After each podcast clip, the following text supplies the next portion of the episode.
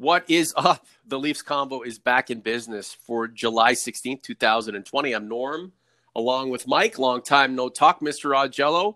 The 24 team tournament, the 24 team experiment is like two weeks away. Are you ready? Uh, good afternoon, Norm. Yes, I'm quite ready. Uh, I've been following and covering the the training camp or summer camp, as they're calling it, uh, at the Ford Performance Center. The Leafs are getting ramped up towards uh, you know an exhibition game and the uh, first round or play-in round against Columbus. And I think everybody who is jonesing for hockey will be very excited to see. Even though there won't be any fans, they'll be very excited to see it at the beginning of August. What are you expecting to see when the puck drops? It's good. I think it's going to be a little rough because, in spite of the fact that they've been in phase two since uh, well, since probably going in going back to last month and phase three of training camp since July 13th.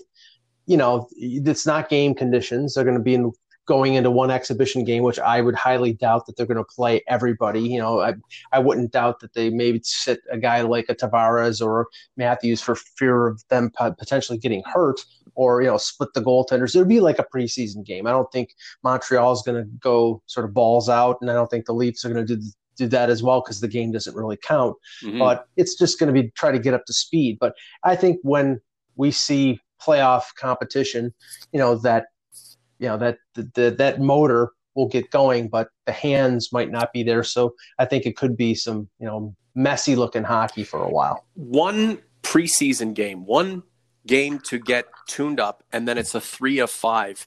All of the anticipation for what could be a very, very tight, compacted, and quick in or out, Mike.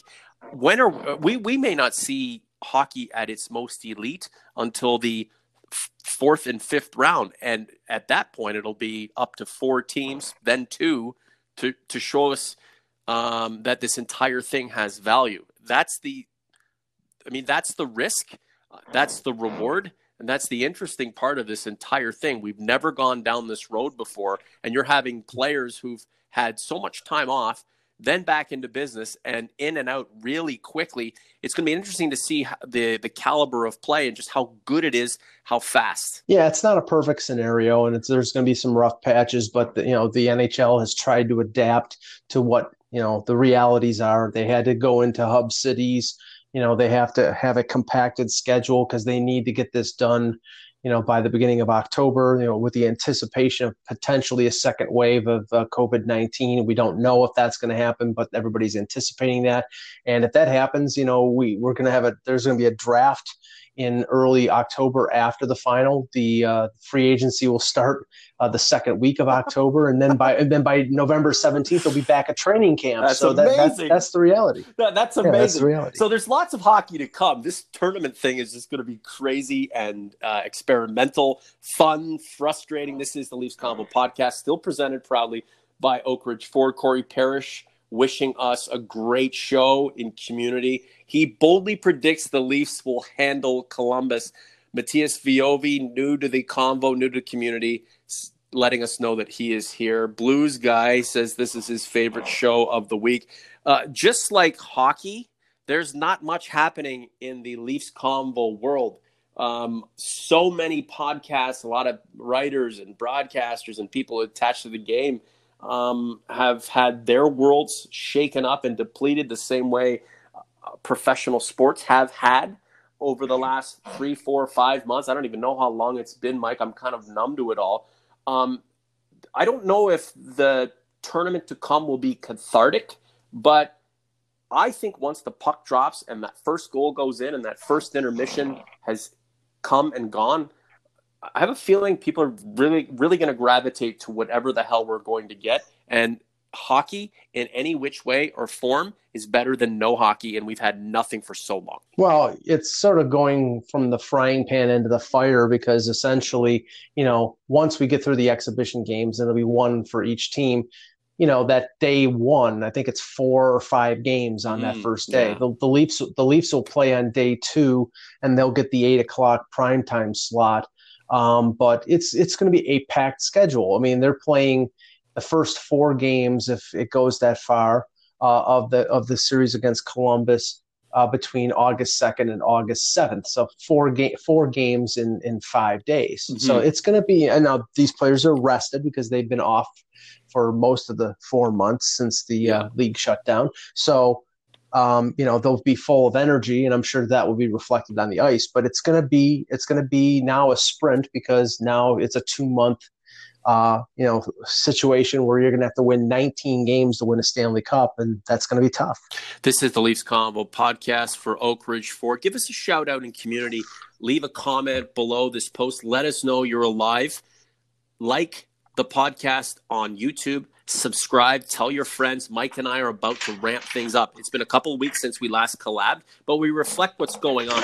Trust me, the Leafs Convo is alive and well and kicking big time. And as the the tournament can, unfolds and gets more intense, the Leafs Convo will reflect that action. But we want to hear from you. Let us know you're out there. Let us know you're alive. Let us know that you still care about the Leafs Convo podcast. We feed off your energy and we give that energy back to you. So Nathan MacKinnon, Ryan O'Reilly, and the exalted St. Matthews, Auston Matthews, all nominated for the Lady Byng. I think those are appropriate nominees, guys who just go out and just get it done statistically and don't f around too much with a lot of the other bullshit. Uh, nice to see those guys nominated. I've never really given a shit about the Lady Byng Award unless Alexander Mogilny wins it. Um, but now you've got Auston Matthews in the mix. That's a nice little nod for him but that's the kind of guy who also wins Rocket Richard trophies, Art Ross mm-hmm. trophies, mm-hmm. and Hart trophies too. Down the line for sure. Yeah, the Lady Byng. I was talking about this on the Buzzcast today. The Lady Byng is almost um, almost a consolation prize for somebody who doesn't get nominated for the Hart, and I don't think with the the competition of Draisaitl and and McDavid and a few others that uh, that Matthews was going to get a, a Hart Trophy nomination, but he scored 47 goals, one less than the than the winner of the Rocket Richard and Pastrnak. So um, you know it's uh, or, or, or Ovechkin. I'm not sure which one, but it was 48, and then two were tied at 47. So it was a pretty tight race. But you know he only had eight penalty minutes and uh, O'Reilly had 12 and MacKinnon had 10. So we're talking about you know players that don't take a lot of penalties and get uh, a lot of attention from the opposing top checker, and uh, I, I, think Matthews is deserving of the award, and I did uh, or deserving of the nomination. Now, in terms of whether he's going to win or not, I know I saw a lot of uh, chatter about you know the, the off the ice problems uh, that he had uh, during the off season last summer, which because most people have, because he's perfect. Right, which, like you know, that's which, the thing. Like these guys are just they're in a bubble. They're perfect. They can't do anything that is untoward or may be considered a mistake, and they can rectify and make amends for. They're perfect. Mike, don't forget. Well, well, which I mean, most most people have forgotten about it, but of course, you know, people people bring it up, and you know, the the the award was for gentlemanly conduct. So the the, but I I believe it's on the ice, not off the ice. And you know, like I said, he didn't he didn't get charged. He didn't. It was dismissed. It was taken care of. Um, I think we were all sort of past that. So should that be a factor whether he wins or doesn't win the award? No. But you know, does it really matter if he wins the award? No, I think he just gets recognition for having a great season. Um, and you know, maybe in the future he wins a Hart Trophy, but you know, 47 goals, and he's going to be the you know the leader of this team in terms of them you know going far in the playoffs if they do. So uh, it was a good acknowledgement for Auston Matthews. It'll be interesting to see how the lines come together if it's a continuation of what Sheldon Keefe had thrown out there prior to the shutdown or you know will he see something in training camp and that one exhibition game that one tune up against the Habs that uh, will have him throw everything into the cooker and just mix it up uh, again? Mike i was watching a blue jays inter squad game on sportsnet the other mm-hmm. day. Unbelievably riveting. My wife had it on. She loves uh, baseball. We're both baseball guys. Uh, played in college and, and professionally. So when there's baseball on, I'm just going to watch. I actually like when pitchers dominate the game. And a lot of, I know our listeners either don't like baseball or want to see the, the big, uh, big hits. But it was, um, it was interesting and obviously unique and odd to to watch uh, these two inter squad teams battle it out in front of nobody except for you know a few of the players who weren't in the contest behind the um, the batter's box in the front row with masks on. Um, get used to it, I guess. Yeah, it's going to be weird. I've watched some Yankees uh, summer camp stuff on the Yes Network, and I've seen a few other teams and highlights of a few other few other teams as well. It's going to be weird. It's going to be weird for us watching games in the Stanley Cup playoffs with no fans. Um, but and and what what might even be more weird for the Blue Jays is the fact that they might not be able to play at at Rogers Center if uh, if the Canadian government doesn't doesn't uh, change the rules, you know, because other other teams coming in would have to quarantine. So there's been talk here in Buffalo that the Blue Jays might play at Sahlen Field for the entire year. So we don't know what's going on there, but thankfully the Canadian government gave the NHL a waiver for the for the bubble uh, for the uh, hub cities, excuse me, and uh, it seems that they have a, a handle on what's going on. And you know hopefully you know we don't have too many things pop up in terms of positives. And uh, you know we get a, a, good contest with most of the players being available.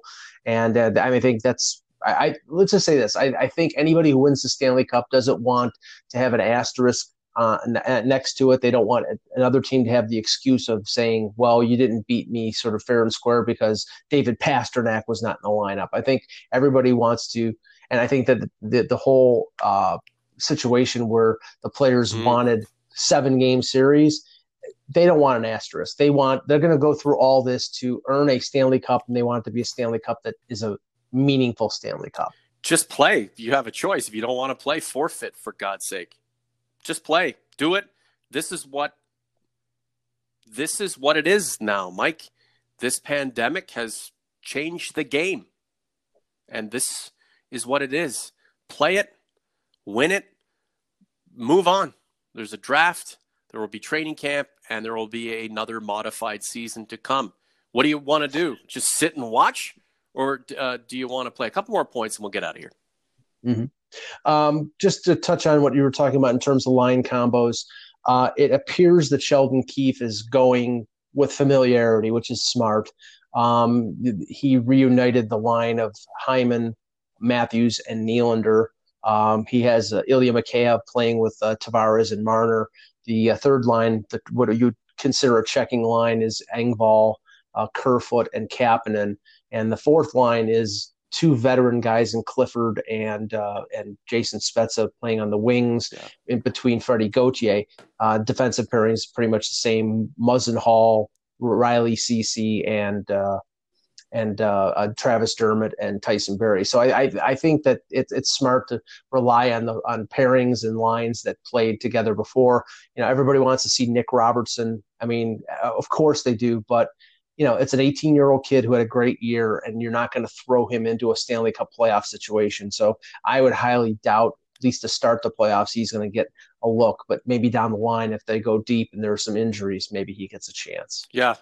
Uh, the Nick Robertson watch is on amongst a certain group of fans. The rest um, are more interested in just watching a puck drop and anyone being on the ice to contest it. Hey, Mike you have to think that these guys, the players, are never mind uh, either being rusty or feeling like they're in a surreal situation compared to what they know, will have a difficult time playing a game without 19,000 rabid, screaming, lunatic, drunken fans cheering them on you have to believe that it's going to be a bit of a shock for them and it's not going to be the same. No, it's weird because I heard, and this is talking about a different sport, but I think it's applicable. I heard Mark Teixeira talk about, uh, you know, how players are sort of, you know, sometimes they're driven by, you know, the fans cheering or booing and that it's going to be weird and different for for baseball players in a situation where they're up at the plate to not have that yeah. crowd noise. You know, it, will uh, be a little disconcerting to start because they're used to everybody screaming and yelling when they're up at at, at the plate, and it's probably going to be the same thing for these players. You know, as they cross the blue line, you hear that crescendo of the fans, the excitement as as you're coming in for a scoring chance, and it'll take a little getting used to for those players to not hear that and maybe it'll distract them a little bit, but I think they'll get used to it fairly quickly. Could they not milk that sound though? Add it just for fun? I mean, it's not really going to affect the broadcast at all. Do you think it's something that the players would entertain or maybe even have requested? There, there is talk of the league sort of pumping in sound. I, I, know that the English Premier League has done that in terms of their broadcast. Mm. I'm not sure what what they're going to do, but there there there may be some sort of effort to make it just not a bland, silent situation. I'm sure there's going to be goal songs and, and music in between uh, in between whistles. So you know there'll be something, but obviously you can't mimic what 19,000 fans will do. Well, it's either Welcome to the Jungle on loop or anything from April Wine. You make my dreams come true. I'm sure the Leaf fans will hope to hear that a lot, but not really me because I'm sick of that sick of that song. Mike, tell us what you're up to and where we can support you. Well, just writing daily, doing updates of uh, on training camp at Hockey Buzz, and uh, you know it's a weird situation for media members because you know even if you're at the Ford Performance Center, you're not getting the the face-to-face access that we normally do. So everybody's on an equal playing field in terms of uh, you know what they're the quotes they're getting from uh, from the different players and from mm. Sheldon Keefe, who's who's held media availabilities uh, every day. Let, let, me just say one thing quickly here. Um, yesterday, Paul Hendrick, the longtime uh, uh, host on Leafs TV, you know, in-game host or in between periods host.